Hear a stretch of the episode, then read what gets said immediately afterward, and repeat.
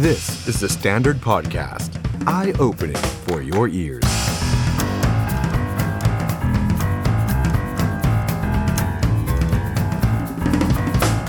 สวัสดีครับ ตอนรับคุณผู้ชมเข้าสู่รายการ The Standard Now กับผมออฟชัยนนท์หานคีริรัตครับ คุณผู้ชมครับ เริ่มต้นสัปดาห์ใหม่ครับ วันนี้จันทร์ที่ 4 เมษายน 2565 ครับ มาเจอกันนะครับ วันนี้ข่าวใหญ่แน่นอนนะครับว่ามีอยู่ 2 เรื่องด้วยกันที่อยากจะมาชวนคุณผู้ชมนะครับ มาร่วมพูดคุยแล้วก็จัดรายการไปพร้อมกันกับผมตลอด 1 ชั่วโมงเต็มนะครับที่แฟนเพจ Facebook และ YouTube ของ The Standard ครับหนึ่งในนั้นก็คือเรื่องของคลิปหลุด คลิปเสียงของแรมโบอีสานหรือว่าคุณเสกสกลอัฏฐาวงครับ ซึ่งก่อนหน้านี้ก็ได้เดินหน้าปราบปรามเรื่องของหวยแพงเกินราคาอย่างจริงจังนะครับ ปรากฏรอบนี้ต้องเป็นคนโดนตรวจสอบซะเองแล้วละครับ เพราะว่ามันก็มีคลิปเสียงหลุดออกมา แล้วก็มีพูดเรื่องของโคต้าสลากกินแบ่งรัฐบาล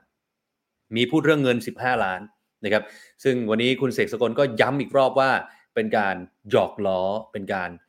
พูดเล่นนะครับ อัดล้อเล่นขำๆสเก็ตดาวนี่เอาคุณผู้ชมเชื่อหรือไม่เชื่อลองแสดงความเห็นกันมาหน่อยนะครับว่า คลิปเสียงที่หลุดออกมาของคุณดัมโบอีสานเนี่ยเป็นการหยอกล้อกันเล่นๆเชื่อหรือเปล่าครับ ถ้าเชื่อลองพิมพ์มาว่าเชื่อ ถ้าไม่เชื่อพิมพ์มาว่าไม่เชื่อนะครับ แสดงความเห็นกันมาได้ทาง Facebook Live ของเรานะครับ ขณะที่อีกหนึ่งเรื่องครับคือหัวข้อที่2ครับวันนี้เราต้องมาคุยกับ อาจารย์วสันจันทราทิตกันหน่อยครับ เพราะว่าชื่อของโควิด -19 โอมิครอน XE กับ XJ เนี่ยจู่ๆเราก็ได้ยินมันขึ้นมานะครับ แล้วคุณผู้ชมครับ หลายคนบอกว่านี่มันโควิด หรือว่า iPhone XE นะครับ แล้วพอมี XJ ก็บอกนี่โควิด หรือว่าสายการบินไฟล์บินไปญี่ปุ่นของสายการบินแห่งหนึ่งนะครับ คือชื่อไฟล์ก็จะขึ้นต้นด้วย XJ แล้วก็ตามด้วยตัวเลขอะไรอย่างเงี้ยนะคื คือตกลงแล้วโควิด XE กับ XJ นี่มันคืออะไรมันน่ากลัวแค่ไหนมันตัวเดียวกันหรือเปล่านะครับแล้วท้ายที่สุดแล้วเนี่ยมันหนักกว่าโอมิครอนมากน้อยขนาดไหน เรื่องของภูมิคุ้มกันหมู่ มีคนแชร์บอกว่าจริงๆแล้วเนี่ยมันมันไม่สามารถเกิดขึ้นได้แล้วนะครับสำหรับโควิด -19 ข้อที่จริงแล้วเป็นอย่างไร เดี๋ยวมาพูดคุยกับอาจารย์วสันไปพร้อมกันนะครับแต่ว่าก่อนอื่นครับ สวัสดีทุกท่านเลยนะครับ สวัสดีคุณแผ่นดินนะครับ คุณบุญสม คุณธราเทพ คุณการจนาบอกไม่เชื่อนะครับ คุณละละบาย คุณชยพล คุณแตงโม คุณกอล์ฟ คุณนิรันดร์ คุณบุญเศษนะครับ คุณนุชนะครับ คุณธราเทพนะครับ คุณผู้หนุ่มบอกว่าผมกินข้าวครับ ไม่เชื่อครับ คุณบุญสมไม่เชื่อนะครับ คุณกอล์ฟบอกว่าอมพระมาพูดก็ไม่เชื่อนะครับ คุณบัลลังบอกไม่เชื่อโว้ยเนี่ย ใครที่เพิ่งเข้ามานะครับ ผมตั้งประเด็นไว้นะครับ ว่าคุณเชื่อหรือเปล่านะครับว่า คลิปเสียงของคุณเสกสกลนั้นเป็นการหยอกล้อกันตามที่คุณเสกสกลได้แถลงข่าวยืนยันกับนักข่าวในวันนี้นะครับ สวัสดีคุณเอคุณหาดใหญ่คุณคือกริดคุณสรันพงศ์นะครับ คุณยมนานะครับอะแสดงความเห็นกันมาได้นะครับ เดี๋ยวทีมงานของเราก็จะขึ้นคอมเมนต์ของคุณผู้ชมนะครับที่ด้านล่างแบบนี้คุณรัชนี สวัสดีครับ คุณตี สวัสดีครับ เอาละครับ เพราะฉะนั้น เรามาพูดถึงประเด็นนี้กันก่อนเลยนะครับ ว่าคลิปเสียงที่หลุดออกมา โดยการเผยแพร่ของทนายตั้มครับทนายสิทธาเบี้ยบังเกิดช่วงนี้แกฮอตจริงๆนะครับแกร้อนแรงมากนะครับ จริง ๆ ตอนแรกเราพยายามติดต่อให้ทนายตั้มมาร่วมพูดคุยกับเราในวันนี้นะครับ แต่ว่าติดงานนะครับติดธุระนะครับ คือก่อนหน้านี้ถ้าคุณผู้ชมจำกันได้เราได้นำเสนอไปแล้วด้วยนะครับ ประเด็นที่คุณเสกสกลอัฏฐาวงศ์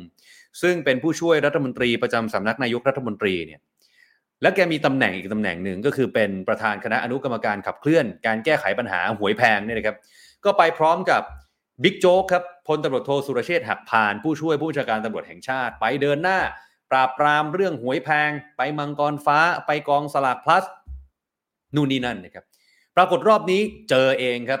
แล้วก็เจอเรื่องนี้ด้วยแหละครับ เรื่องของโคต้าลอตเตอรี่ครับทนายตั้มครับทนายสิทธาเบี้ยบังเกิดครับได้เปิดเผยคลิปเสียงนะครับ ซึ่งในคลิปเนี่ยทนายตั้มใช้คำว่าเป็นเสียงของคนที่คล้ายกับแรมโบอีสาน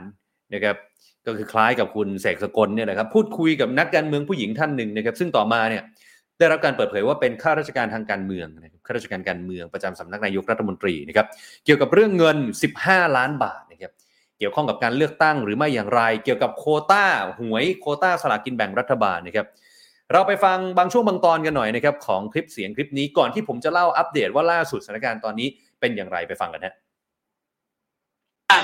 ก็เอาเงินมาให้พี่ช่วยพี่พี่เลือกตั้งสิบห้าล้าน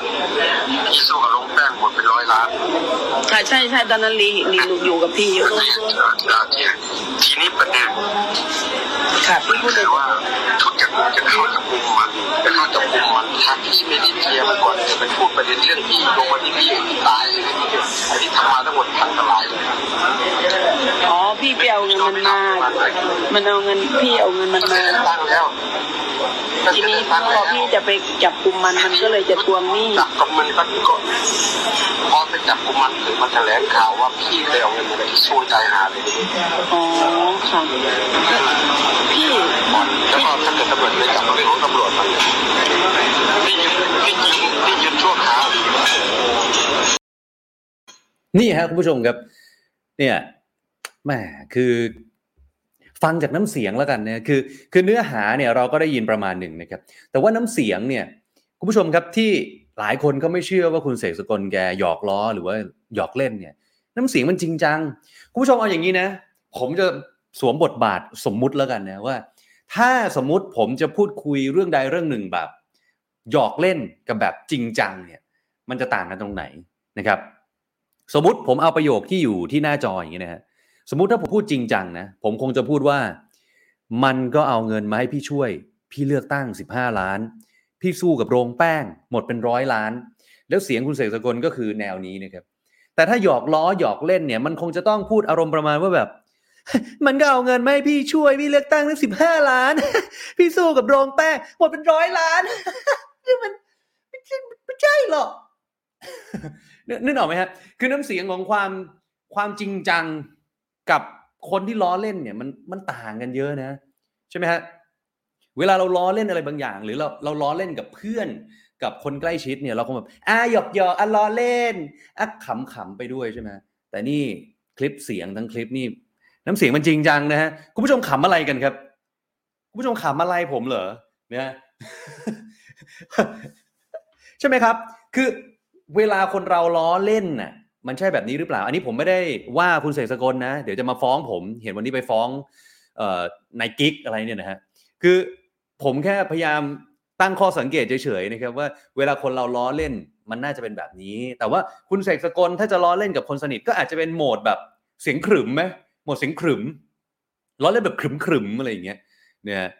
และผู้หญิงนะครับที่อยู่ในคลิปเสียงก็คือคุณจุรีพรสินธุไพรก็เป็น ข้าราชการประจำสำนักเลขาธิการนายกรัฐมนตรีครับคุณจุรีพรนามสกุลแกคุ้นๆนะครับ ก็ลองไป search กันดูได้นะครับทีนี้คุณเสกสกลเนี่ยก็ได้ไปแจ้งความลงบันทึกประจำวันเอาไว้ที่สอนอดุสิตนะครับเพื่อเอาผิดกับคนที่อัดคลิปนะครับแล้วก็วันนี้เนี่ยคุณเสกสกลเองนะครับก็ได้แถลงข่าว ร่วมกันกับคุณจุรีพรนะครับบอกว่าเนี่ยคือความตั้งใจของแกเนี่ยแกเปิดโปงขบวนการใส่ร้าย บิดเบือน เพื่อทำลายความน่าเชื่อถือในการทำหน้าที่ คือมีคนเนี่ยมาทำกับแกแบบนี้นะเพราะแกเนี่ยไปเดินหน้ากวาดล้างขบวนการขายหวยเกินราคา ส่วนกับคุณจุรีพรเนี่ยคุณเสกสกลบอกว่าคือคบกันมา 20 ปีหยอกล้อกันเล่นเสมอ เชื่อว่ามีคนแอบอัดคลิป ยืนยันว่าไม่มีผลประโยชน์อะไรนะครับขณะที่คุณจุรีพรนะครับผู้หญิงในคลิปนี้นะฮะก็บอกว่า ยืนยันการพูดคุยในคลิปเป็นการหยอกล้อกันเรื่องยืมเงินโอ้โหน้ำเสียงจริงจังหยอกล้อนะ เรื่องยืมเงินนะซึ่งเป็นเรื่องปกติที่ตัวเธอกับคุณเสกสกลเนี่ยจะแซวกัน แล้วก็ระหว่างพูดคุยเนี่ยคือเปิดสปีกเกอร์โฟนครับเปิดลำโพงครับทำให้มีคนเนี่ยแอบอัดคลิปไปเผยแพร่ แล้วรู้แล้วด้วยนะครับว่าเป็นใคร แล้วก็ระบุชื่อมาสั้นๆ ว่าเป็นนายกิ๊กนะฮะอะเราไปฟังคุณจุรีพรเขาชี้แจงเรื่องนี้กันหน่อย คือพี่โบเนี่ยที่ลียอมรับว่าลีไม่ได้ปิดโทรศัพท์ไม่ได้ปิดโฟนเพราะว่าลีกับพี่โบไม่เคยมีความลับกัน อพี่โบโทรมาอลีก็จะบอกว่า คือเหมือนกับว่าไม่ได้ตั้งใจที่จะมีความลับนะคะ ก็เลยพูดโดยที่แบบไม่ได้คิดอะไรพี่โบก็จะแซวตลอดทุกครั้งที่โทรมาเฮ้ยลีนเงินตังค์ให้พี่ยืมสักสิบยี่สิบล้านสิคือเป็นเรื่องปกติของพี่โบที่แซวน้องแกบอกเงินคนอื่นกูไม่เอา เอาเงินน้องสาวพี่นี่แหละ อันนี้ก็คือพี่โบจริงๆค่ะแล้วในที่ผ่านมาเราก็ไม่ได้ระวังในการว่าคิดว่าใครจะมาอัดคลิป ราะว่ามันเป็นเรื่องที่คุยกันแล้วก็ไม่เคยมีความลับ ถ้าคนมีความลับก็จะไม่เปิดโฟนอยู่แล้วค่ะ ถ้าคุยเรื่องความลับกัน อืมนี่ฮะจริงๆเมื่อกี้เนี่ย คุณผู้ชมได้ฟังเสียงคุณจุรีพรได้ยกตัวอย่างไหมว่าแซวกันเป็นปกติ เนี่ย มายืมตังค์น้องสักสิบยี่สิบล้านสิผมเรียนคุณจุรีพรด้วยความเคารพนะฮะเสียงที่คุณจุรีพรทำเมื่อสักครู่กับเสียงในคลิปเนี่ย ไม่เหมือนกันนะฮะ ไม่เหมือนกันนะ เสียงในคลิปอะมันมีความจริงจังนะ มันโทนต่ำนะ เสียงไมันดูซีเรียสนะ แต่เสียงที่คุณจุรีพรพูดให้นักข่าวฟังเนี่ย เออ อันเนี้ยเสียงล้อเล่น เห็นไหมแบบที่ผมทำเลย น้อง น้องมีเงินให้พี่โบยืมสักสิบยี่สิบล้านป่ะ พี่ขอยืมหน่อย เดี๋ยวพี่ค่อยเอามาคืนนะเนี้ย เนี่ยล้อเล่นนะ แต่ว่าในคลิปมันดูไม่ใช่เสียงโทนนี้สักเท่าไหร่นะครับ ขณะเดียวกันครับคุณจุริพรก็ย้ำนะครับว่าเรื่องนี้ไม่เกี่ยวกับโคต้าสลากกินแบ่งรัฐบาลครับเป็นเพียงการหยอกล้ออะหยอกหยอกนะเตงนะ เพราะว่าเห็นว่าคือคุณจุริพรไม่ได้ทำแบบนี้นะนี่ผมทำเองเนี่ยเพราะเห็นว่าพี่โบเนี่ยหรือว่าคุณเสกสกลเนี่ยเดินหน้าแก้ปัญหาเรื่องหวยแพงก็ต้องขอโทษด้วยนะครับที่ทำให้คุณเสกสกลนั้นเดือดร้อน เมื่อวานนี้เห็นยกพานยกอะไรไปนะไปขออภัยขอเข้ามาคุณเสกสกลเลยนะครับ ยืนยันว่าไม่มีเจตนาทำร้ายไม่ได้ตั้งใจครับ แล้วก็เสียงในคลิปก็ไม่ได้เสียหาย เพราะว่าไม่ได้เป็นความลับ นี่คือคุณจุริพรนะแกว่าไว้แบบนั้นนะครับอ้าวทีนี้ไปถามคนต้นเรื่องที่เอาคลิปออกมาโพสต์หน่อยครับทนายสิทธาครับทนายตั้มครับโอ้ตอนนี้กำลังฮอตจริงๆครับทนายตั้มบอกว่าได้คลิปเสียงมาจากเพื่อนที่อยู่ในกลุ่มไลน์ของตำรวจครับแล้วก่อนจะเผยแพร่เนี่ยคุยกับคุณเสกสกลแล้วด้วยครับก็ได้รับคำตอบว่าเสียงที่ได้มาเนี่ยมันไม่ครบ จริงๆวันนี้คุณเสกสกลใช้คำว่ามีการตัดต่อด้วยนะครับ มีการตัดต่อคลิปเสียงด้วยนะครับ แล้วก็คุณเสกสกลก็ยืนยันกับทนายสิทธานะครับว่าเป็นการพูดคุยหยอกล้อกันเท่านั้นครับ ส่วนจะตัดต่อไหมเนี่ยอันนี้ทนายตั้มก็ไม่ยืนยันเหมือนกัน สาเหตุที่นำมาเผยแพร่ครับทนายตั้มบอกว่าต้องการตรวจสอบข้อเท็จริงเกี่ยวกับประเด็นเงิน 15 ล้านที่พูดถึงในคลิปเสียงนั่นแหละครับว่าเอ๊ะ15ล้านเอาไปใช้เลือกตั้ง มันเกี่ยวข้องกับอะไรบ้างไหมเกี่ยวข้องกับกฎหมายปปชไหม ในคลิปเสียงเนี่ยพาดพิงไปถึงการจับกลุ่มบริษัทที่ซื้อขายสลากกินแบ่งรัฐบาลออนไลน์หลายแห่ง มีการพูดถึงการจัดสรรโคต้าสลากกินแบ่งทนายตั้มยังบอกด้วยนะครับไอประเด็นเงิน 15 ล้านเนี่ยที่มีการขอยืมเงินไปใช้ในการเลือกตั้ง อันนี้ตามที่ทนายตั้มว่าไว้นะครับ คือทนายตั้มบอกว่าเป็นของคนชื่อน็อตนะครับคุณน็อตก็คือผู้บริหารกองสลาก plus นะครับซึ่งก่อนหน้านี้คุณเสกสกลกับคุณน็อตเนี่ยรู้จักกันมาก่อน วันนี้ทีมงานของเราพยายามติดต่อคุณน็อตนะครับคุณน็อตเคยมาคุยกับเราแล้วรอบหนึ่งนะครับวันที่กองสลาก plus โดนค้นนะครับแต่ว่าวันนี้คุณน็อตบอกว่าเดี๋ยวให้รอฟังพรุ่งนี้นะครับจะมีความคืบหน้าเรื่องนี้ออกมาอีกนะครับนอกจากนี้ทนายตั้มบอกว่ามีคนโทรมาขอให้ลบคลิปด้วยนะครับแต่ทนายตั้มบอกเลยไม่ลบฮะลบไม่ได้ครับ ส่วนคุณแรมโบ้อีสานนะครับคุณเสกสกลนะครับวันนี้นอกเหนือจากการตั้งโต๊ะแถลงข่าวแล้วเนี่ยนะฮะก็ได้ไปแจ้งความนะครับ ไปแจ้งความดำเนินคดีกับในกิ๊กนะฮะนี่ฮะนี่เป็นภาพวันนี้นะครับ คุณเสกสกลอัฏฐาวงครับ ผู้ช่วยรัฐมนตรีประจำสำนักนายกครับ ไปพบพนักงานสอบสวนสอนอดุสิตครับ แจ้งความดำเนินคดีกับในกิ๊กกิ๊กไหนก็ไม่รู้กิ๊กดูหรือเปล่าสงครามเพลงนะหรือว่ากิ๊กมยุรินนะฮะกิ๊กไหนเนี่ยนะผมผมอยากจะถามคุณราโบอีสาอีกสักนิดนึงแล้วกันว่ากิ๊กนี่มีตำแหน่งเป็นอะไรนะทำไมเขาถึงไปอยู่ในนั้น แล้วทำไมเขาถึง อัดเสียงออกมาได้นะครับ คือก็เลยมาแจ้งความกับในกิ๊กนะครับ แล้วคุณเสกสกลก็ย้ำอีกรอบนะครับ บอกว่าเนี่ยเป็นพี่น้องกันกับคุณจุรีพร พูดคุยล้อเล่นกันเสมอ เรื่องยืมเงินก็พูดคุยหยอกล้อไม่ได้ยืมกันจริงจังหรอกนะแล้วก็มีการปรึกษาเรื่องที่จุรีพรเนี่ยจะลงสมัครนายกอบจที่จังหวัดร้อยเอ็ดส่วนเรื่องการขอโคต้าสลากกินแบ่งอันนี้ขอจริงอ่าอันนี้ไม่ล้อเล่นอันนี้ขอจริง แต่ก็บอกไปแล้วไงว่า ต้องขอการขอโคต้าเนี่ยมันต้องเข้าสู่ระบบเหมือนกันทุกคนอะฟังบางช่วงบางตอนของคุณเสกสกลวันนี้หน่อยฮะ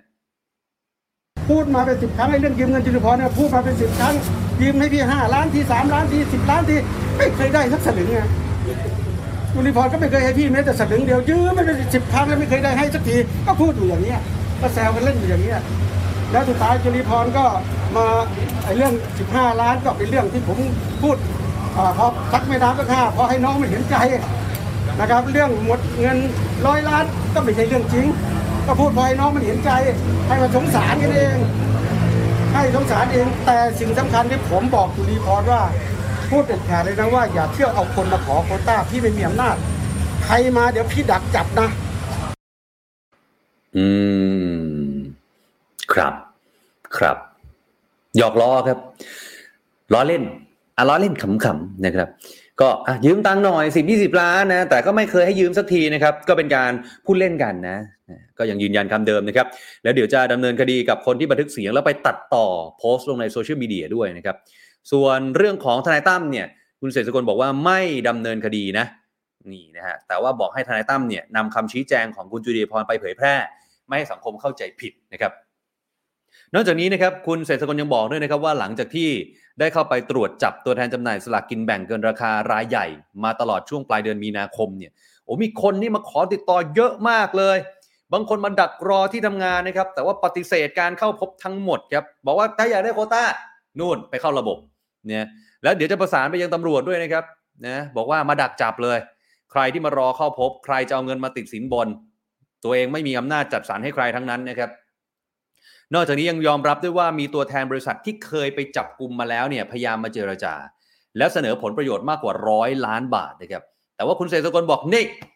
ผมนี่ซื่อสัตย์สุจริตนะไม่ยอมรับข้อเสนอนี้หรอก เพราะว่าต้องการเข้ามาแก้ไขปัญหาสลากกินแบ่งให้มีราคา 80 บาท ตามที่นายกสั่งการยืนยันนะครับ ไม่มีการรับผลประโยชน์อย่างแน่นอน นี่คือคุณเสกสกลนะครับยืนยันในความบริสุทธิ์ใจครับ ถึงขนาดลั่นวาจาเลยนะครับ วันนี้บอกว่า ถ้าจะแลกด้วยชีวิตก็ยอม ตายเป็นตาย สุดยอดครับ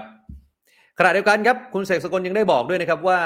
นี่เรื่องนี้เนี่ยคุยกับนายกแล้วเนี่ยพลเอกประยุทธ์จันโอชานายกรัฐมนตรีครับก็ได้พูดกับคุณเสกสกลในประเด็นคลิปเสียงเนี่ยนะครับ ก็ได้บอกนะครับว่านายกเนี่ยเรียกมาสอบถามด้วยตัวเองแล้วนะครับ คุณเสกสกลก็ยอมรับทุกอย่างครับ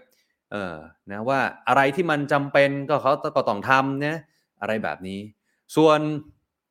เรื่องของการแก้ไขปัญหาสลากเกินราคาเนี่ยนะครับพลเอกประยุทธ์บอกว่าไม่ใช่นายเสกสกลคนเดียวที่ทำนะครับ ก็มีหลายส่วนที่ทำกันเป็นคณะทำงานนะครับ ก็ต้องไปดุไปว่านะว่าเออมันทำไปทำไปเพื่ออะไร ตอบสนองตอบสนองเพื่อประชาชนหรือเปล่านะครับพลเอกประยุทธ์บอกว่าวันนี้เห็นฟ้องร้องอะไรกันเยอะแยะไปหมด ผมบอกให้ระมัดระวังอย่างที่สุด แล้วก็ไม่ละเว้นถ้ามีส่วนเกี่ยวข้องกับเขา ผมสั่งไปแล้ว เมื่อถามย้ำว่าคุณเสกสกลได้ชี้แจงเรื่องโคต้าไหมพลเอกประยุทธ์บอกว่าชี้แจงหมด ชี้แจงมาทุกวันว่าทำอะไรถึงไหน แล้วทางพลเอกประยุทธ์ก็เช็คกับทางกองสลากเช็คไปยังรัฐมนตรี รายงานมาตรงกันหมดครับนี่ฮะส่วนเรื่องการแก้ปัญหาสลากกินแบ่งพอใจหรือไม่ นายกบอกว่าตอนนี้มันยังไม่เสร็จจะพอใจได้ยังไง ก็ต้องรอทำให้เสร็จก่อนแล้วกันนะครับก็เดี๋ยวต้องไปดูนะฮะว่ามมันจะแก้ได้ไหมไอราคาลอตเตอรี่ที่ทุกคนต้องการคือ 80 บาท ต้องดูหลาย ๆ มิติ นะครับนี่คือพลเอกประยุทธ์จันโอชานะครับ เห็นคุณเศรษฐกลเนี่ยบอกว่า นายกกำชับว่าต้องระวังนะ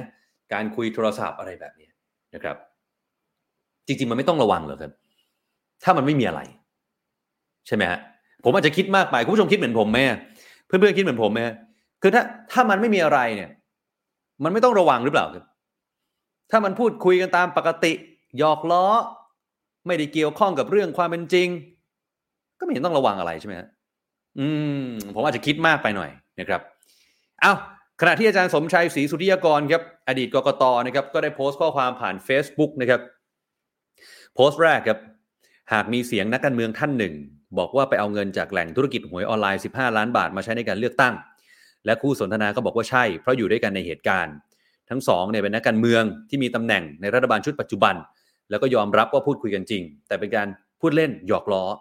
กกตครับมีหน้าที่จัดการเลือกตั้งด้วยความสุจริตเที่ยงธรรมต้องใส่ใจกับข้อเท็จจริงในเรื่องนี้ครับ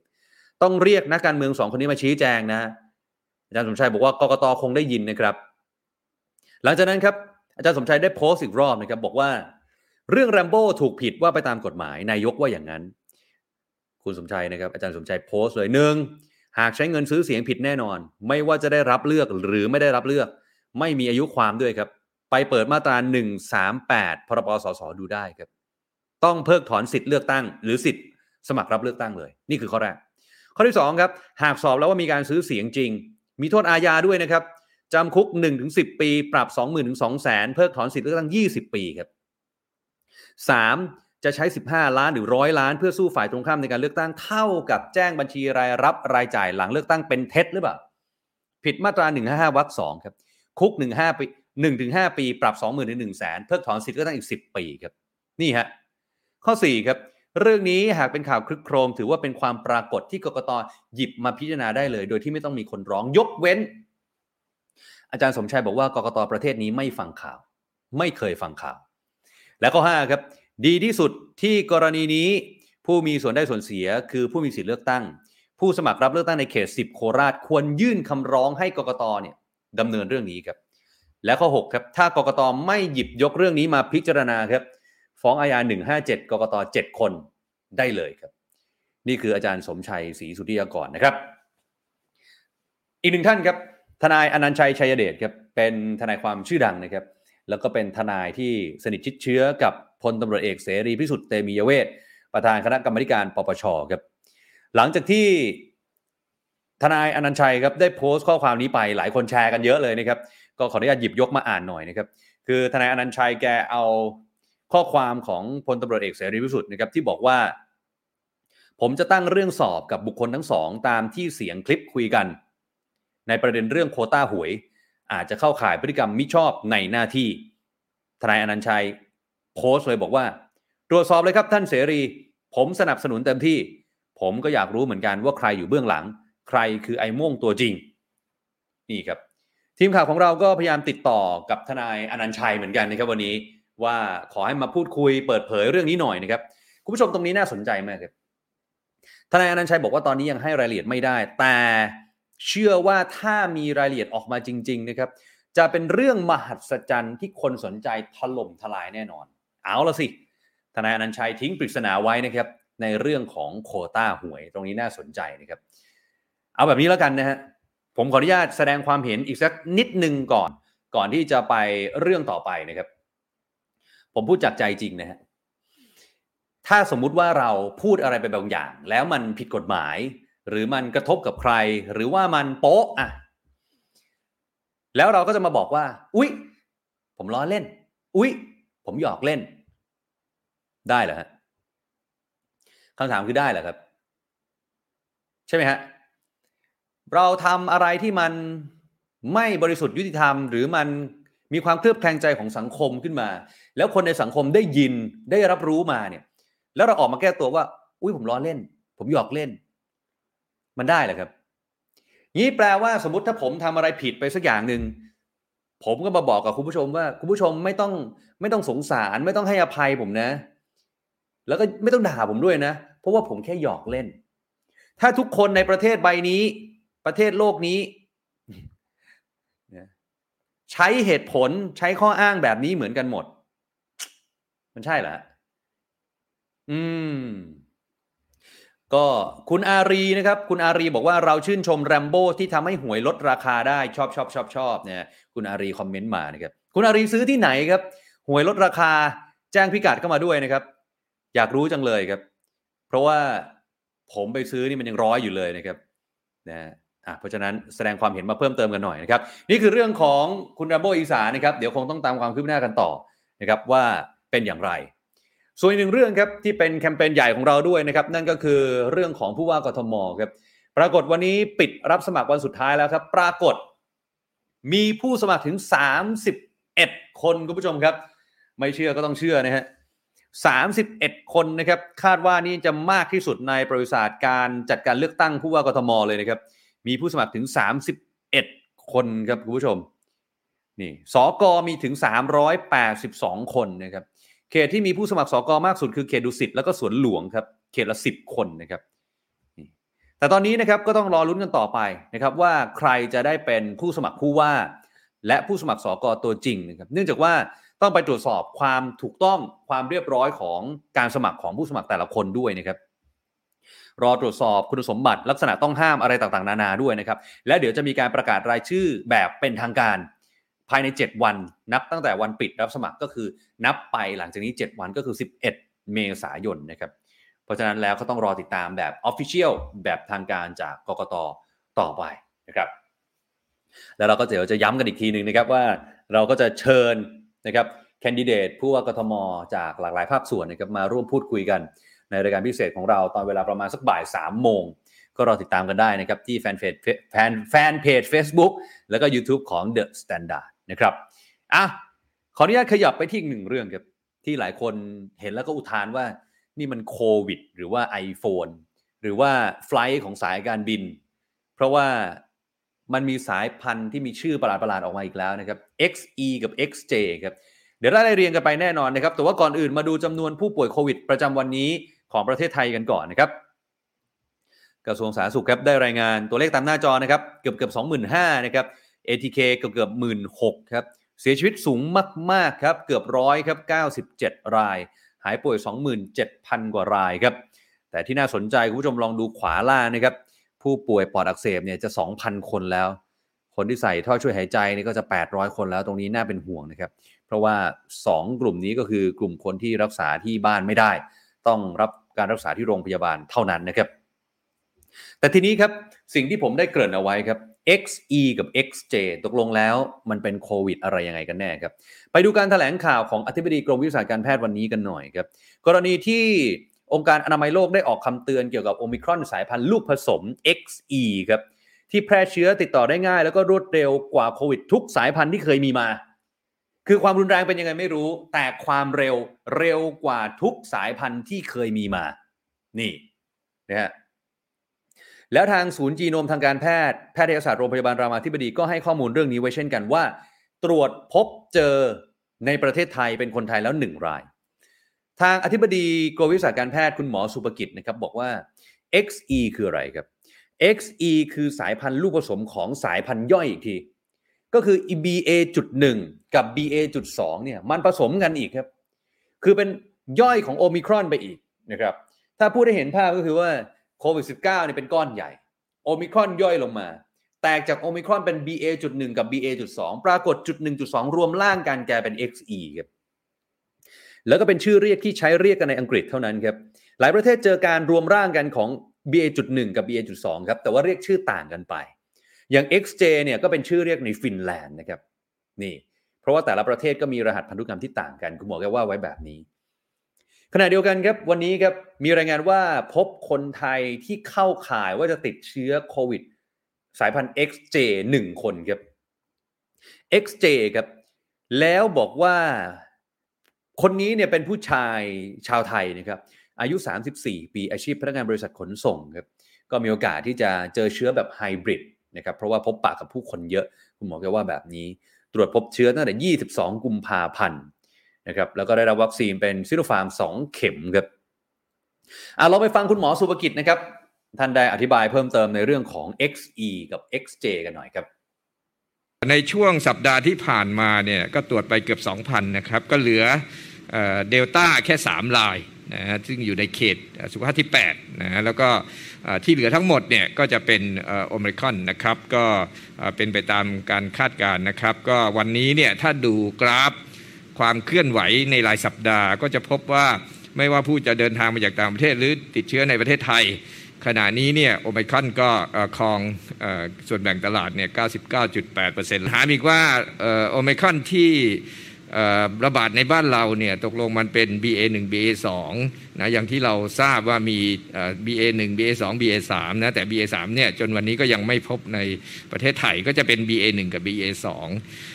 เราตรวจเนี่ยนะครับเราก็พบว่าสายพันธุ์เนี่ย BA2 ซึ่งเป็นพันธุ์ย่อยของโอมิครอนเนี่ยมีพูดง่ายส่วนแบ่งตลาดเนี่ยมากขึ้นเรื่อยๆเราจะเห็นว่าในสัปดาห์ที่ผ่านมานะครับ ในภาพรวมเนี่ยก็ BA2 ก็กินความเข้าไป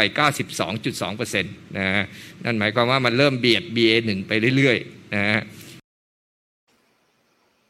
ที่จะให้ท่านก็คือว่าเวลามีรีคอมบิแนนต์หรือมีการผสมกันเป็นไฮบริดเนี่ยเขาจะใช้คำว่า X นำหน้านะครับ โดยระบบเนี่ยนะครับ X เนี่ยก็คือ cross นั่นเองก็คือมีการข้ามพันธุ์กันแล้วก็มาผสมกันนะครับ ตอนนี้เขาก็จัดเป็น XA XB XC นะ A B C ไล่ไปจนถึง S นะใช้ไปแล้วเนี่ยประมาณ 17 ตัวของ A B C เนี่ยมันยังมี D E F G อะไรเนี่ยอย่างที่ท่านเห็นบนจอเนี่ยอีก ซึ่งตรงนี้เนี่ยทั้งหมดเนี่ยยัง อยู่ในชั้นเราเรียกว่า designated เฉยๆ ยังไม่อยู่ในชั้น assign นั่นหมายความว่าอาจจะต้องมีการวิเคราะห์ลึกล้ำลงไปกว่านี้ จนถึงจะสิ้นสงสัยว่าโอเค มันเป็นตัวใหม่ขึ้นมาจริง ๆ นี่ครับคุณผู้ชมครับ นี่คือคำแถลงของอธิบดีกรมวิทยาศาสตร์การแพทย์นะครับ ทีนี้เพื่อความชัดเจนนะครับ เราต้องมาพูดคุยเพิ่มเติมกันหน่อยนะครับ เพราะว่า อย่างที่บอกนะครับ ข้อมูลมันน้อยมากเลยนะครับ แล้วก็เราไม่รู้เหมือนกันนะครับว่าไอ้ XE XJ เนี่ยตกลงแล้วมันเป็นอะไรยังไงกันแน่นะครับ วันนี้แขกรับเชิญของเราครับศาสตราจารย์เกียรติคุณดรวสันต์จันทราทิตครับ หัวหน้าศูนย์จีโนมทางการแพทย์คณะแพทยศาสตร์โรงพยาบาลรามาธิบดี มหาวิทยาลัยมหิดลครับต้องเรียนเชิญอาจารย์นะครับ มาให้ข้อมูลแล้วก็มาร่วมพูดคุยกันอีกครั้งนะครับ ถึงเรื่องของ XE กับ XJ นะฮะอ๋ออาจารย์ยังไม่มานะครับอะเดี๋ยวสักครู่นะครับ อ๋อโอเคนะครับเดี๋ยวรอระหว่างที่รอพูดคุยกับอาจารย์วสันนะครับเราอัปเดตเรื่องของอนุคุณอนุทินนิดนึงแล้วกันนะฮะคุณอนุทินชาญวิรกูลครับซึ่งเป็นเจ้ากระทรวงสาธารณสุขนะครับได้ออกมาพูดถึงเรื่องของโควิด -19 หลังสงกรานด้วยนะครับก็คาดการณ์กันว่าหลังสงกรานเนี่ยยอดการติดเชื้อโควิดเนี่ยน่าจะขยับขึ้น อันนี้เป็นเรื่องที่คาดว่าน่าจะเป็นแบบนั้นแน่นอนนะครับคุณอนุทินบอกว่าการสาดน้ำสงกรานแบบเดิมเนี่ยทำไม่ได้นะครับ คือที่ผ่านมาเราผ่อนคลายมาตรการมากพอสมควรแต่ก็ต้องช่วยกันนะครับ ว่าธรรมชาติของการติดโควิดเนี่ยมันคือการสัมผัสการรวมกลุ่ม การใช้ภาชนะร่วมกัน เพราะฉะนั้นการสาดน้ำแบบสมัยก่อน เอามือเนี่ยนะฮะลงไปกวนแป้งดินสอพอง เอามือไปประแป้ง ใช้ขันน้ำร่วมกัน มันทำไม่ได้นะครับ มันมีโอกาสติดเชื้อสูงมากนะครับ และครั้นที่จะบอกว่า ให้คนใส่ถุงมือเล่นน้ำใส่แมสเล่นน้ำมันก็คงเป็นไปไม่ได้ เพราะฉะนั้น ก็ขอความร่วมมือครับคุณอนุทินบอกว่าให้ทำตามประเพณีวัฒนธรรมที่ดีนะก็สามารถเล่นน้ำได้โดยไม่ต้องสาดนะครับเป็นการประพรมนะรัฐบาลใช้คำว่าประพรมนะครับแล้วก็ทางกระทรวงเนี่ยก็มีความเป็นห่วงกลุ่มผู้สูงวัยแล้วก็เด็กที่อายุต่ำกว่า 5 ขวบนะครับก็เร่งฉีดวัคซีนโดยใช้วิธีเชิงรุกนะครับไม่ต้องรอให้กลุ่ม 608 นะครับอายุ 60 ปีขึ้นไป 8 โรคเสี่ยงนั้นมาหาที่สถานบริการพยาบาล ก็เดินหน้าไปฉีดให้ถึงที่เลยอะไรแบบนี้ นะครับเด็กเล็กก็เช่นกันครับเพราะว่าตอนนี้จำนวนการติดเชื้อของเด็กเล็กเนี่ยเพิ่มสูงขึ้นนะครับก็ฝากคุณพ่อคุณแม่ผู้ปกครองครับงดพาเด็กเล็กไปโรงพยาบาลเพราะว่าเป็นแหล่งรวมเชื้อโรคหลายอย่าง ส่วนคนทั่วไปครับก็ต้องเฝ้าระวังตัวเองให้ดีนะครับแล้วก็ย้ำในเรื่องของการฉีดวัคซีนนะครับนักข่าวก็ถามคุณอนุทินนะครับเรื่องความพยายามที่จะปรับให้เป็นโรคประจำถิ่นนี่นะครับคุณอนุทินก็บอกว่าก็ขอให้เป็นการพิจารณาของฝ่ายคุณหมอนะครับ ขณะที่รัฐบาลก็จะเป็นคนสนับสนุนการทำงานของคุณหมอเองครับ ที่ผ่านมาก็มีความกังวลครับ แต่คุณหมอก็ได้ให้คำอธิบาย ในเชิงหลักวิชาการรองรับเอาไว้นะครับ ช่วงของสงกรานก็ยังเชื่อมั่นนะครับ วัคซีนที่ฉีดไปแล้วจะทำหน้าที่ของมัน ถ้ามันติดเชื้อ แต่มันยังคุมสถานการณ์ได้มันก็โอเค เพราะว่าผู้ติดเชื้อส่วนใหญ่ไม่แสดงอาการ บางคนก็กินยาตามอาการก็หายได้ในเวลารวดเร็ว แต่เราต้องไม่ประมาทแล้วก็ต้องเตรียมแผนรองรับต่อไป นี่คือเจ้ากระทรวงครับคุณอนุทินชาญวิริยกูลนะครับแต่ว่าอย่างที่ผมได้เกริ่นกันเอาไว้นะครับว่าเราต้องมาพูดคุยนะครับถึงข้อมูลที่หลายคนแชร์ไปก็ตกใจ อย่างใน Twitter ส่วนตัวของผมเนี่ยนะไม่เชื่อก็ต้องเชื่อนะคุณผู้ชม คือมีคนแชร์เรื่องของสายพันธุ์ใหม่เนี่ยไอสายพันธุ์ลูกผสมเนี่ยนะครับอย่าง XE วันก่อนเนี่ยแชร์กันไปเนี่ยนะประมาณนี่ฮะโอ้เป็นหมื่นนะฮะ เป็นหมื่นแชร์นะครับเป็นหมื่นรีทวีตเลยนะครับเพราะฉะนั้นเพื่อความรู้ความเข้าใจที่ถูกต้องนะครับเราต้องมาสอบถามกับศาสตราจารย์เกียรติคุณดรวสันต์จันทราทิตครับหัวหน้าศูนย์จีโนมทางการแพทย์รามาธิบดีครับ สวัสดีครับอาจารย์ครับ สวัสดีครับ ผมเพิ่งเกริ่นกับอาจารย์ไว้คราวก่อนนะครับว่า ถ้าเราเจอกันแปลว่า มีเรื่องที่ไม่ค่อยจะดีต้องมาอัปเดตกันใช่ครับแล้ววันนี้เราก็ต้องมาเจอกันอีกครั้งนะครับ อาจารย์ครับ ก่อนอื่นเลยเนี่ย ผมอยากให้อาจารย์วสันต์ช่วยอธิบายให้กับคุณผู้ชมแฟนๆ รายการ The Standard Now ฟังสักนิดหนึ่งครับว่าตกลงแล้วเนี่ย XE คืออะไร XJ คืออะไร มันเหมือนหรือว่ามันต่างกันแค่ไหน แล้วมันต้องระมัดระวังหรือน่ากลัวแค่ไหนครับอาจารย์เชิญครับอ่าในกรณีของลูกผสมนะครับ อาจจะต้องดูอ่าอินเสิร์ตที่หนึ่งเลยนะครับ เพื่อจะได้ไม่สับสนนะครับอะเดี๋ยวให้ทีมงานเปิดให้นะฮะครับ คือตอนนี้เนี่ยอ่าถ้าเราจะเดิมเนี่ยเราจะมีสายพันธุ์เราเรียกว่าสายพันธุ์โอมิครอนครับนะฮะแล้วโอมิครอนนี่ก็จะมีสายพันธุ์แตกย่อยออกไปเป็น BA จุดหนึ่ง BA จุดสอง BA จุดสองจุดสอง BA จุดสามถ้าเห็นในภาพนะฮะจุดครับกึ่งกลางเนี่ยคืออู่ฮั่นและจากนั้นเนี่ยแต่ละจุดก็เป็นไวรัสที่เราสุ่มขึ้นมา จากอืมฐานข้อมูล 10 ล้านนะครับอ่าครับเราจะเห็นว่าอ่าถ้าเราแบ่งเป็นหมวดหมู่เนี่ยเนื่องจากมีการ แบ่งเป็นหมวดหมู่ในหลายระบบอ่าถ้าเป็นระบบที่อ่าที่นิยมกันมากๆเนี่ยนะฮะก็จะแบ่งออกเป็นสองหมวดหมู่ หมวดครับหมู่แรกเนี่ยเป็นสายพันธุ์รูปผสมระหว่างเดลต้ากับ BA จุดหนึ่งนะครับอืมซึ่งอันเนี้ยถ้าพูดเป็นภาษาชาวบ้านก็คือเป็นการแต่งงานระหว่างตระกูลนะฮะครับคือตระกูลเดลต้ากับตระกูลโอเมครอน ซึ่งก็ก็ไม่ได้ใกล้ชิดกันมากอ่านะฮะ ซึ่งตรงเนี้ยออกมาก็จะเป็นเป็นชื่อเล่น เพราะว่ายังไม่มีชื่อจริงนะฮะครับเป็น XD แล้วก็ XF นะฮะอาจารย์ผมขอแทรกนิดนึงฮะอันนี้หมายรวมถึงเดลต้าครอนหรือเดลต้าครอนที่หลายคนพูดถึงก็อยู่ใน XD หรือ XF หรือเปล่าฮะถูกต้องครับอ่าขออภัยที่อ่าลืมไปนิดนึงว่าเดลต้ากับอ่าอ่าอ่าโอมิครอนเนี่ยฮะ Omicron ก็คือเดลต้าครอนนั่นเองหมวดหนึ่งนี่คือออเดลต้าครอนที่เราจะเข้าใจกันเดลต้าครอนเป็นการแต่งงานระหว่างตระกูล นะครับ ถ้าให้เข้าใจง่ายๆนะฮะแล้วที่มันเป็นหมวดสองเนี่ยโอมิครอนเองก็มีอ่ากระจายออกมามีหลายสายพันธุ์นะฮะอ่าอันเนี้ยเป็นการแต่งงานระหว่างพี่น้อง อืมคือคือเนี่ยพอเรามีโอมิครอนใช่ไหมฮะโอมิครอนก็เอ่อมีพี่น้องคลานกันออกมาเป็น BA.1 ระบาดขึ้นมาก่อน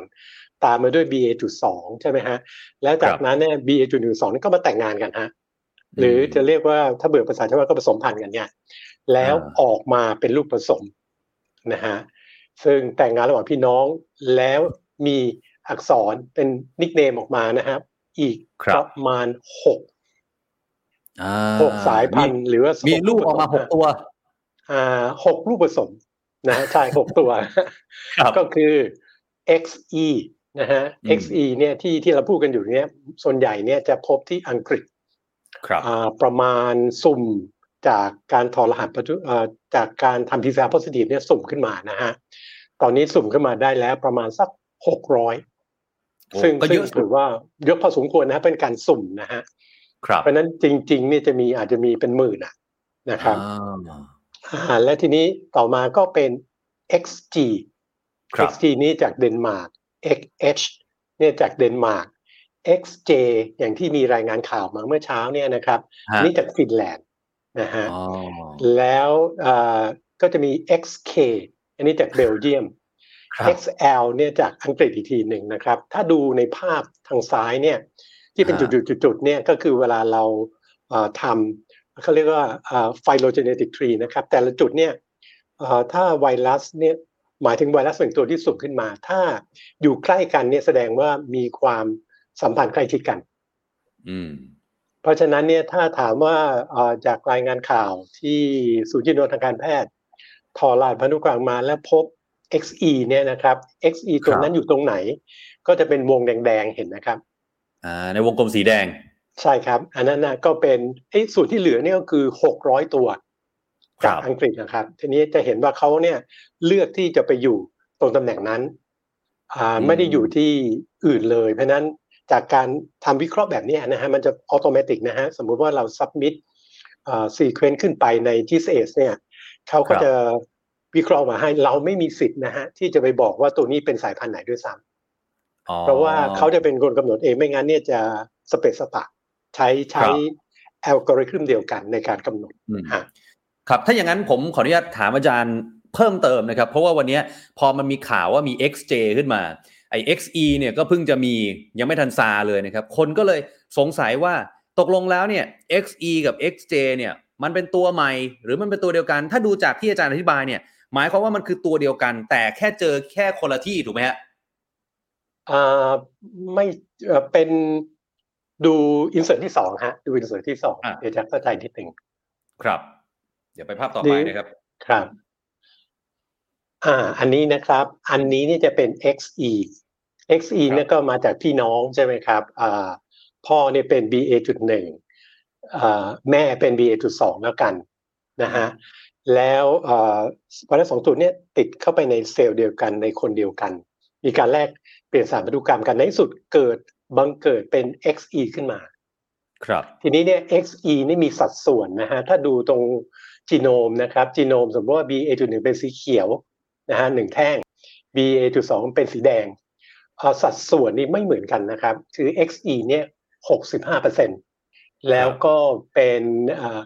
XE นี่คือ BA.2 เนี่ยนะครับเป็น65%แล้วก็ BA.1 เป็น35%รวมกันแล้วได้100%น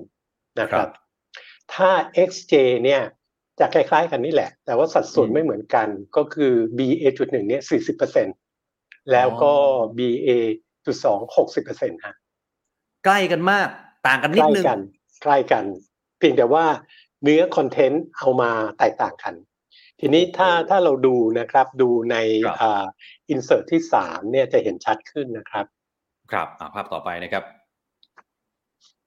ทีนี้นี่ฮะอินเสิร์ตที่สามเนี่ยอ่าถ้าเราดูทางซ้ายนะครับ ทางซ้ายเนี่ยอ่าถ้าเป็นสีเขียวก็คือเป็นเดลต้าถ้าเป็น BA.1 ก็เป็นสีม่วงใช่ไหมฮะ BA.2 ก็เป็นสี ม่วงอ่อนอืมอันเนี้ยจะแสดงให้เห็นว่าเป็นการแต่งงานกันระหว่างตระกูลนะฮะถ้าเป็น XE เนี่ย มันจะเป็นตระกูลเดียวกัน เป็นสีม่วงแก่ม่วงอ่อนเห็นไหมฮะครับอืมอ่าตรงลูกศรที่ชี้ว่า XE เนี่ย เราจะเห็นว่ามีส่วนสัดส่วนของ BA.1 เนี่ย น้อยกว่า BA.2 อืมแล้วก็ถ้าเป็น XJ ลงมาข้างล่างข้างอันนี้ทางขวานะครับ ที่ฟินแลนด์เนี่ย เราจะเห็นว่ามันจะมีสัดส่วนของ BA.1 เนี่ยมากกว่า XE หน่อยหนึ่งอืมอืมอืมอืมแต่ทั้งไงทั้งนี้ทั้งนั้นเนี่ยถ้าคุณออฟดูนะฮะทางขวามือสุดเนี่ยเราจะเห็นเป็นสัญลักษณ์เราเรียกว่าสไปเห็นไหมฮะ ครับ อ่าสไปค์เนี่ยแล้วมีไข่ปลาดาวลงมาเนี่ยนะครับ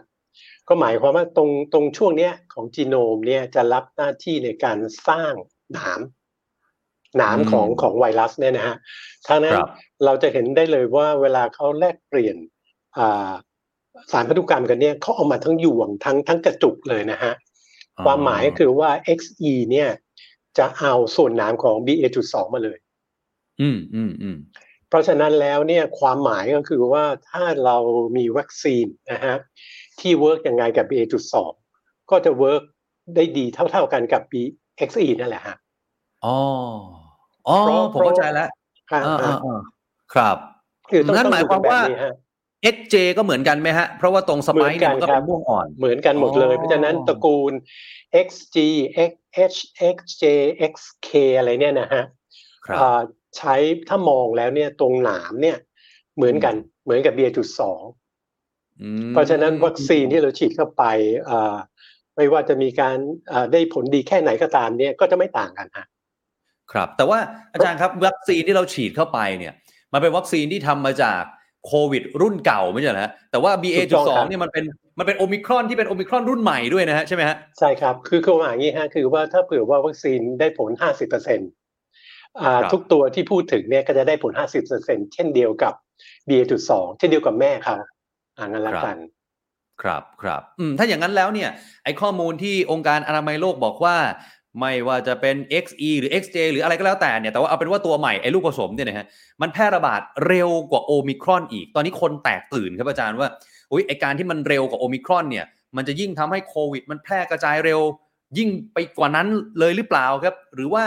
เอามันแพร่เร็วแต่ว่าความรุนแรงดูแล้ว ต้องไปศึกษาเพิ่มเติม หรือว่ารุนแรงไม่ได้ต่างจากโอมิครอนครับอาจารย์คือตอนนี้เนี่ย WHO เนี่ยประสานเสียงนะฮะคราวนี้เนี่ยที่คนกังวลคือ WHO ไม่ได้พูดคนเดียวอ่าครับ กรมควบคุมโรคของอังกฤษพูดด้วยอ่าอืม US CDC พูดเหมือนกันหมดเลยว่าให้ระวังให้จับตาอ๋อ XE เพราะว่าจากการศึกษาเนี่ยฮะคือตอนนี้เราจะมีฐานข้อมูลอยู่ของไวรัสเนี่ยตั้งแต่เริ่มเลยมาจนถึงปัจจุบันเนี่ยหลายสายพันธุ์นะฮะประมาณสักครับสิบล้านตัวอย่าง เมื่อเรามีสายพันธุ์ใหม่เข้าไปเนี่ยถอดรหัสพันธุกรรมแล้วใส่เข้าไปเนี่ยนะฮะ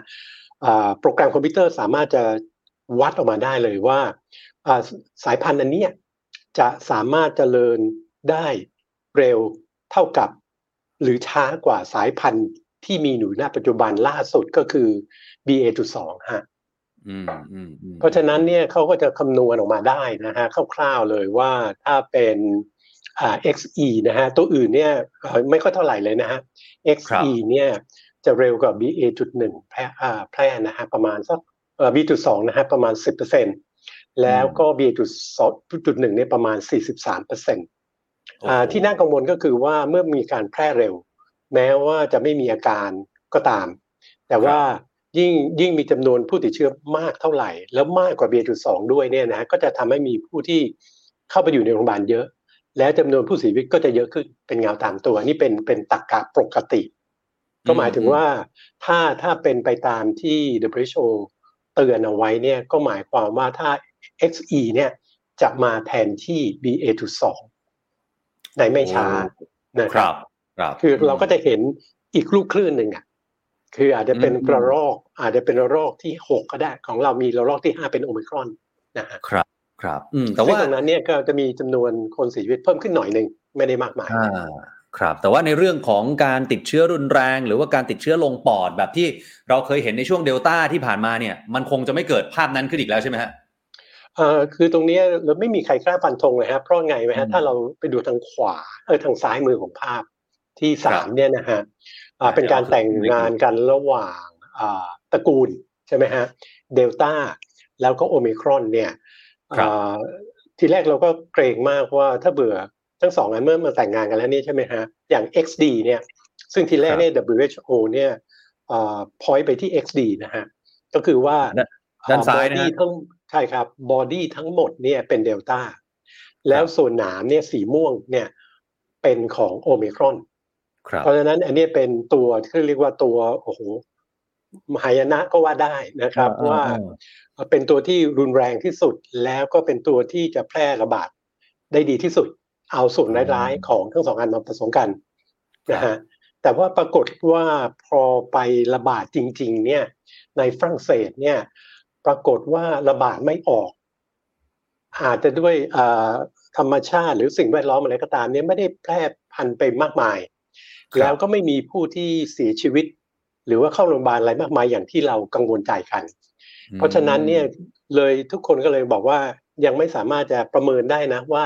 XE จะเป็นยังไง แต่เท่าครับที่ดูเนี่ยที่ระบาดอยู่แล้วในอังกฤษเนี่ยอ่าไม่มีข้อมูลออกมาเนี่ยแปลว่าไงฮะแปลว่า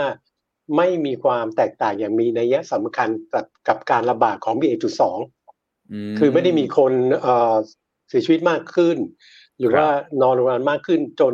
หน่วยงานเขาจะต้องเข้ามาดูว่ามันเกิดอะไรขึ้นเนี่ยครับ ครับครับแต่ว่าองค์การอนามัยโลกก็อาจจะเตือนไว้ก่อน ให้ระวังไว้ก่อนใช่ไหมฮะ ใช่ครับเขาตอนเนี้ยเขาเขามีนโยบายของเขาเลยครับ ว่าเขาจะต้องเตือนก่อนนะฮะอืมเขาบอกไว้เลยว่าเหมือนกับน้ำท่วมเนี่ยเขาจะต้องเตือนก่อนว่าน้ำกำลังจะท่วมนะเขาจะครับไม่เตือนว่าเมื่อน้ำท่วมแล้วแล้วบอกน้ำท่วมเพราะว่าจะช่วยอะไรไม่ได้ เพราะฉะนั้นครับความหมายคือเขาบอกว่าเนี่ยน้ำจะท่วมแล้วนะแต่ไม่ได้หมายความว่าแต่ละประเทศเนี่ยจะมีจะมีน้ำท่วมเหมือนกันนะบางประเทศอาจจะท่วมก็ได้ บางประเทศอาจจะไม่ท่วมก็ได้ อันนี้เป็นครับเป็นกลยุทธ์ของ WHO ฮะเตือนก่อนครับ ครับอาจารย์อาจารย์วสันครับมันมีอีกประเด็นหนึ่งนะมีคุณผู้ชมถามเข้ามานะครับว่าอ่าแล้วแบบนี้สมมุติว่าโควิดเนี่ยมันกลายพันธุ์ไปเรื่อยๆนะมันกลายเป็นลูกผสมอะไรออกมาเนี่ยนะฮะเอ่อเป็น XE XJ X นั่น X นู่น X นี่เนี่ยยารักษาเลยครับเมื่อกี้เราพูดถึงวัคซีนไปแล้ว แล้วยารักษาอย่างฟาวิพิราเวีย หรือว่าโมนูพิราเวียเนี่ยมันยังใช้ได้ไหมครับทั้งสองตัวนี้หรือว่าตัวใดตัวหนึ่ง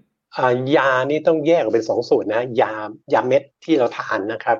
อันนั้นเนี่ยเขาจะไปเกี่ยวข้องกับการเพิ่มจำนวนของไวรัสเอง ยังไม่มีข้อมูลที่บอกว่ายาเนี่ยเอ่อใช้ได้ดีเฉพาะสายพันธุ์ไหนสายพันธุ์หนึ่ง ยานี่คือยาทุกสายพันธุ์นี่ยังยังยังเรียกว่ายังใช้ได้ดี แต่อืมถ้าเบื่อยาที่หมายถึง monoclonal antibody อันเนี้ยมีปัญหา ตอนนี้ monoclonal antibody ส่วนใหญ่จะใช้ไม่ได้แล้ว เพราะว่าอ่าไม่สามารถที่จะเข้า monoclonal antibody เนี่ยก็คือ antibody เนี่ยแหละที่สังเคราะห์ขึ้นมาทีนี้มันมีความจำเพาะเกินไป เพราะฉะนั้นอ่าอืมเมื่อก่อนเนี่ยจะสามารถจับอ่ากับอัลฟาได้เดลต้าได้ใช่ไหมแต่พอเป็นโอ i ครอนเนี่ยไม่ได้แล้วต้องต้องมีการสร้างขึ้นมาใหม่เฉพาะโอ i ครอน ตอนเนี้monoclonal antibody เนี่ยไปประมาณเหลืออยู่ยี่ห้อเดียวที่ที่ใช้ได้ ที่เหลือนี่เอ่อ FDA บอกไม่ควรใช้แล้วเพราะใช้ไม่ได้ แต่ถ้าเปิดเป็นยาถ้าเป็นยาเนี่ยอันนี้จะคนละแบบ คือยังไม่มีรายงานนะฮะว่าเลือกเอ่อเฉพาะสายพันธุ์เวิร์กเฉพาะโอเ c รอนเท่านั้น อันนี้ยังไม่ใช่แบบนั้น work ครับครับอืมอืมแล้วมันมีอีกเรื่องหนึ่งครับอาจารย์ อันนี้ถามความเห็นอาจารย์นะครับว่า คือบางคนเนี่ยเขาบอกว่าฟาวิพิราเวียเนี่ย ประเทศต้นทางอย่างญี่ปุ่นเนี่ยเขายังไม่ให้การรับรองเลยนะครับ แต่ว่าบ้านเราเนี่ย เอาฟาวิพิราเวียมาใช้ในการรักษาโควิด บางคนก็บอกว่าโอเค ถ้าในตอนที่มันเป็นเดลต้าเนี่ยมันจะเป็นต้องใช้ เพราะว่าคนเนี่ยอาการหนักเยอะ แต่ณวันนี้เนี่ยพอคนอาการหนักไม่เยอะเนี่ยฟาวิพิราเวียด้วยผลข้างเคียงต่างๆ หรือแม้กระทั่งญี่ปุ่นเขายังไม่รับรองเนี่ย เราไม่ควรจะเอามาใช้แล้วหรือเปล่าครับ เรื่องนี้อาจารย์คิดเห็นยังไงครับเอ่ออันนี้ไม่คิดเห็นยังไงเลยฮะถามเลยฮะอืมคือคือเวลาหน้าที่ของผมเนี่ยบางทีจะต้องไปเกี่ยวข้องกับแพทย์ที่รักษา โดยตรงหลายโรงพยาบาลก็ถามกันตรงๆฮะว่าอืมหมอไอ้ฟลาวิเนี่ย มันเป็นยากำลังใจหรือเปล่า ความเขาเขายากำลังใจนี่หมายความว่าให้กินแป้งเข้าไปแล้วคนก็นึกว่าเป็นยานะครับครับหมอบอกไม่ใช่ไม่ใช่ work work หลายท่านเลยอ๋อคือคือ แต่ว่าออกมาไปมาเนี่ยจะต้องออกมาเป็นแบบนี้ครับ ก็คือว่าจะต้องให้เร็ว ไม่ใช่ให้ช้า ครับ หมายถึงว่าถ้าเกิดมีอาการปั๊บให้เลยนะฮะอืมภายในสามวันห้าวันต้องให้ก่อน มันจะได้ช่วย ไม่ให้เกิดการอักเสบและไวรัสไม่เพิ่มจำนวนมาก คือตัวตัวยาเองไม่ได้อินฮิบิตไม่ได้ยับยั้งไวรัสเพิ่มจำนวน แต่ถ้าให้ก่อนนี่จะดีมาก เพราะฉะนั้นถ้าถามหมอหน้างงานนะฮะสามในห้าสี่ในห้าคนเนี่ยบอก work ครับอืมอืมเพราะฉะนั้นทีแรกเนี่ยผมก็ไม่แน่ใจบอกว่าเอ๊ะญี่ปุ่นเขาก็ไม่ใช้นะ แล้วครับเราทำไมยังมาใช้กันอยู่ อันนี้ อันนี้จริงๆฮะอืมอืมอืมครับเพราะฉะนั้นส่วถ้าอีกเกิดเรื่องว่าคุณออฟอะเชิญถ้าคุณออฟไม่สบาย โทษนะฮะครับถ้าติดเนี่ย เราก็อ่าให้ฟลาวิรีบกิน รีบกิน คือรีบทานคือพูดง่ายๆว่าถ้า ถ้าผมอาการหนักเชื้อลงปอดผมต้องรีบกินเลย โน ไม่ใช่ฮะ ไม่ใช่อ่าพวกนี้จะรักษาอาการหนักไม่ได้ ไม่ใช่คนไข้สีเหลืองหรือสีแดงอ๋อเหรอฮะต้องเป็นฮะใช่ฮะจะต้องเป็นสีเขียวเป็นอาการอ่อนๆนะฮะถึงจะได้ผลดีอ๋อเอ้าอาจารย์แล้วที่สอทอเขาบอกว่า ทุกวันนี้คนที่อาการไม่เยอะหรือไม่แสดงอาการไม่จำเป็นต้องให้ฟาวิกินยาตามอาการ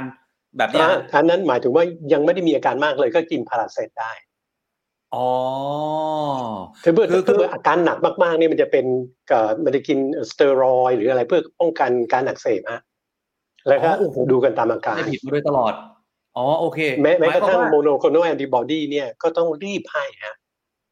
อืมอืมอืมอืมคือคือผมผมหมายความว่าแบบนี้ใช่ไหมฮะอาจารย์ ว่าคุณเป็นกลุ่มสีเขียวที่มีอาการ ต้องกินใช่ฟาวิ แต่ถ้าใช่เป็นกลุ่มสีเขียวที่ไม่มีอาการหรืออาการน้อยมากใช่ก็กินยารักษาตามอาการอ่าก็กินอย่างนี้ฮะพาราเซตามอลสมมตินะครับอ่าไม่ครับสมมติละกินอย่างนั้นก็แจกอย่างนั้นอืมหรือฟ้าทลายโจรอืมคือฟ้าทลายโจรเนี่ยไปไปมามาเนี่ยทีแรกเนี่ยจำนวนผู้ติดเชื้อไม่มาก เพราะฉะนั้นก็ยังไม่มีความแตกต่างอย่างมีนัยสำคัญ ทีนี้พอคนมีติดเชื้อมากขึ้นมากขึ้นมีโฮมไอโซเลชันให้ลองกินดูเนี่ยได้ผลอืม ได้ผลในระดับหนึ่งครับครับโอเคครับเข้าใจแล้วฮะเข้าใจแล้วโอ้โหผมเข้าใจผิดมาโดยตลอดเลย ผมคิดว่าอาการหนักเป็นกลุ่มสีเหลืองหรือสีแดงค่อยกินฟาวิ อันนี้ไม่ใช่นะ ไม่ใช่ ต้องต้องกินก่อนนะฮะนี่ถามเอากับเจ้าตัวที่ที่ทำวิจัยกับกับเอ่อฟลาวิมานะครับ ทางทางสิริราชผมก็ถามเรียนถามอาจารย์ท่านว่าเอ๊ะยังไงเนี่ยท่านก็บอกว่าต้องต้องกินเร็ว ต้องกินคเร็รัวบครับโอเคครับอ้าวอีกหนึ่งเรื่องครับอาจารย์ครับ คือตอนนี้เริ่มมีการพูดถึงกันแล้วว่า ไอ้ที่เราฉีดวัคซีนกันไปเนี่ยแล้วหวังว่าจะให้เกิดภูมิคุ้มกันหมู่ แต่ว่าตัวโควิดเนี่ยตัวไวรัสเนี่ยโอ้โหมันผสมพันธุ์เก่ง มันกลายพันธุ์เก่งเหลือเกินเนี่ยหลายคนก็มองว่าคือบุคลากรทางการแพทย์ด้วยกันเองเนี่ยนะก็บอกว่าโอกาสที่มันจะเกิดภูมิคุ้มกันหมู่เนี่ย มันคงจะเป็นไปไม่ได้แล้วหรือเปล่าครับ อาจารย์คิดเห็นยังไงฮะเรื่องนี้ คือการกลายพันธุ์ หรือการเกิดลูกผสมเนี่ยนะจริงๆเขาเกิดมาตั้งแต่แรกตั้งแต่แรกเริ่มเลยครับเพียงแต่ว่าตอนนั้นเนี่ยสายพันธุ์มันไม่แตกต่างฮะมันเหมือนจะมีสายพันธุ์เดียว เพราะฉะนั้นเราก็มองไม่เห็น แล้วพอมาเรื่อยๆเนี่ยก็ยังมองไม่เห็นชัด จนมายุคเนี้ยครับเอ่อเมื่อทางสักมกราเนี่ยมันก็จะมีสายพันธุ์เช่นเดลต้าแล้วก็โอมิครอน B.1 และ B.2 ทั้งสามสายพันธุ์เนี่ยมีลักษณะทางจีโนมเนี่ยแตกต่างกันเหมือนกับที่ เราระบุไปในสีอะฮะมีสีเหลืองกับสีแดงอะไรเงี้ยนั้นพอเขาเกิดลูกผสมขึ้นมาเราจะเห็นชัด หมายถึงเวลาเราถอดลายมนุกรรมเนี่ยโดยเทคนิคเนี่ยเราจะเห็นชัด เราเลยบอกว่าเออเริ่มมีนู่นมีนี่มีนั่น แล้วเอ่อ WHO ก็เลยบอกอะระวัง XE นะอะไรเงี้ยครับเพราะมันดูได้ง่ายขึ้นเท่านั้นเองไม่ได้หมายความว่าเขาเพิ่งเริ่มมีอืมแล้วทีนี้เนี่ยการให้วัคซีนเนี่ยนะครับเอ่อ แน่นอนว่าเอ่อไวรัสเนี่ยเมื่อกลายพันธุ์ไปแล้วเนี่ยวัคซีนจะป้องกันได้ลดลงอันนี้แน่นอนนะครับ ตอนนี้ก็ห้าสิบอะ คือป้องกันได้ห้าสิบต้องบูสต์อีกจำนวนหนึ่งอ่าก็ก็ลดลงอ่าเข็มกระตุ้นมีความจำเป็นมาก เพราะว่าอย่างเนี้ยเวลาผมจะต้องเข้าไปเก็บตัวอย่างหรืออะไร ซึ่งเข้าไปในบอร์ดซึ่งมีคนไอกันตลอดเวลาเนี่ยนะครับอืมบุคลากรทางการแพทย์ลักษณะแบบเนี้ยถ้าไม่ได้เข็มกระตุ้นเนี่ย ไม่รอดกันแล้วนะฮะหมายไม่ได้รอดหมายว่าไม่รอดจากการติดเชื้อนะฮะครับทีเนี้ยจำนวนหนึ่งเลยส่วนใหญ่เลยเนี่ย ก็ค่อยยังชั่วไม่ติดเชื้อ หรือติดเชื้อก็หายเร็ว อันนี้มีความจำเป็น แล้วก็ไม่ได้มีความจำเป็นเฉพาะอ่าป้องกันไม่ให้เจ็บป่วยไม่ให้ตาย มีความจำเป็นอย่างมากที่ป้องกันไม่ให้เกิดลองโควิดอืมก็ตอนเนี้ยอ่าหลายประเทศโดยเฉพาะ WHO เนี่ยบอกเลยว่าเตรียมตัวกันนะ โดยเฉพาะโอมิครอนเนี่ยเราการ์ดตกไปมากเลย แล้วบางคนอาจจะมีอืม concept ว่าอาติดก็ได้ไม่เป็นไรหรอก เดี๋ยวก็หายไอ้ที่เดี๋ยวก็หายเนี่ยนะอ่าไปประมาณบอกเฮ้ยไม่ควรนะทำยังไงก็ได้อย่าให้ติดมากกว่า เพราะว่าครับพอติดไปแล้วเนี่ยอาจจะเป็น long COVID ได้ แล้ว long COVID เนี่ยจะมีอาการหลากหลายเลยฮะตอนเนี้ยคลินิก long COVID เนี่ยหมอต้องต้องส่งอ่าส่งไลน์ไปสมมติก็มีไลน์เป็นกลุ่มเลยบอกอ่าถ้าเผื่อว่าในช่วงสามอาทิตย์ สี่อาทิตย์เนี่ยนะอาการยังไม่ดีขึ้น หมายถึงว่าครับไวรัสหายไปแล้ว ADK negative แล้วแต่ยังมีอาการเหนื่อยยังมีอาการนู่นนี่นั่นเนี่ยให้เข้ามา มีอืมคลินิกที่จะเริ่มดูแลกันแล้วครับเพราะฉะนั้คนรับวัคซีนเนี่ยไม่ได้แค่ ป้องกันไม่ให้เจ็บไม่ให้ตายนะยังป้องกันลองอืมโควิดด้วยครับอ่าเพราะฉะนั้นเรื่องของวัคซีนก็ยังจำเป็นนะครับใครที่จำเป็นมากฉีดไปจำเป็นมากสองเข็มแล้วก็ต้องไปบูสต์เพิ่มนะฮะเพราะบูสต์นี่จำเป็นเลยนะฮะอ่าอืมเข็มสามสามเดือน เข็มสี่สี่เดือน แล้วจากนั้นอ่าอนุมานว่าบริษัทของเขาก็คงผลิต วัคซีนเฉพาะโอมิครอนขึ้นมา ตอนนั้นก็จะเป็นอีกเวอร์ชันหนึ่งอ่า ใครที่สี่เข็มแล้วก็เดี๋ยวรอต่อไป ว่าต้องไปฉีดอะไรยังไงต่อใช่ไหมฮะเอ่อเวลาเวลาฉีดนี่เราก็ควรฉีดให้ครบโดส อย่างเช่นครับยี่ห้อนี้ใช่ไหมก็ฉีดสักสองเข็ม อ่าอืมอย่าไปสลับมากเดี๋ยวมันจะไม่มันจะไม่เหลือ มันจะกระชั้นเกินไป ครับครับครับครับโอเคครับ วันนี้ขอบคุณอาจารย์วสันต์นะครับ ที่มาให้ข้อมูลกับเรานะครับเดี๋ยวไว้โอกาสหน้าครับชวนอาจารย์มาคุยกันใหม่ขอบพระคุณครับ สวัสดีคครับรับ สวัสดีครับคุณผู้ชมครับนี่คือศาสตราจารย์เกียรติคุณ ดร.วสันต์จันทราทิตย์ครับ หัวหน้าศูนย์จีโนมทางการแพทย์ รามาธิบดีมหิดลครับ เอาละครับ เรื่องของโควิดมาอัปเดตกันประมาณนี้นะครับคุณผู้ชมครับ ฝากกดไลค์กด share live นี้ด้วยนะครับ แล้วก็ใครที่เข้ามาคอมเมนต์พูดคุยกับเราในวันนี้นะครับ ขอบพระคุณทุกๆคอมเมนต์เลยทั้ง Facebook แล้วก็ YouTube ครับ วันนี้หมดเวลาแล้วครับ ลาไปก่อนนะครับพรุ่งนี้2ทุ่มกลับมาเจอกันใหม่สวัสดีครับ The Standard Podcast, eye Open for your ears.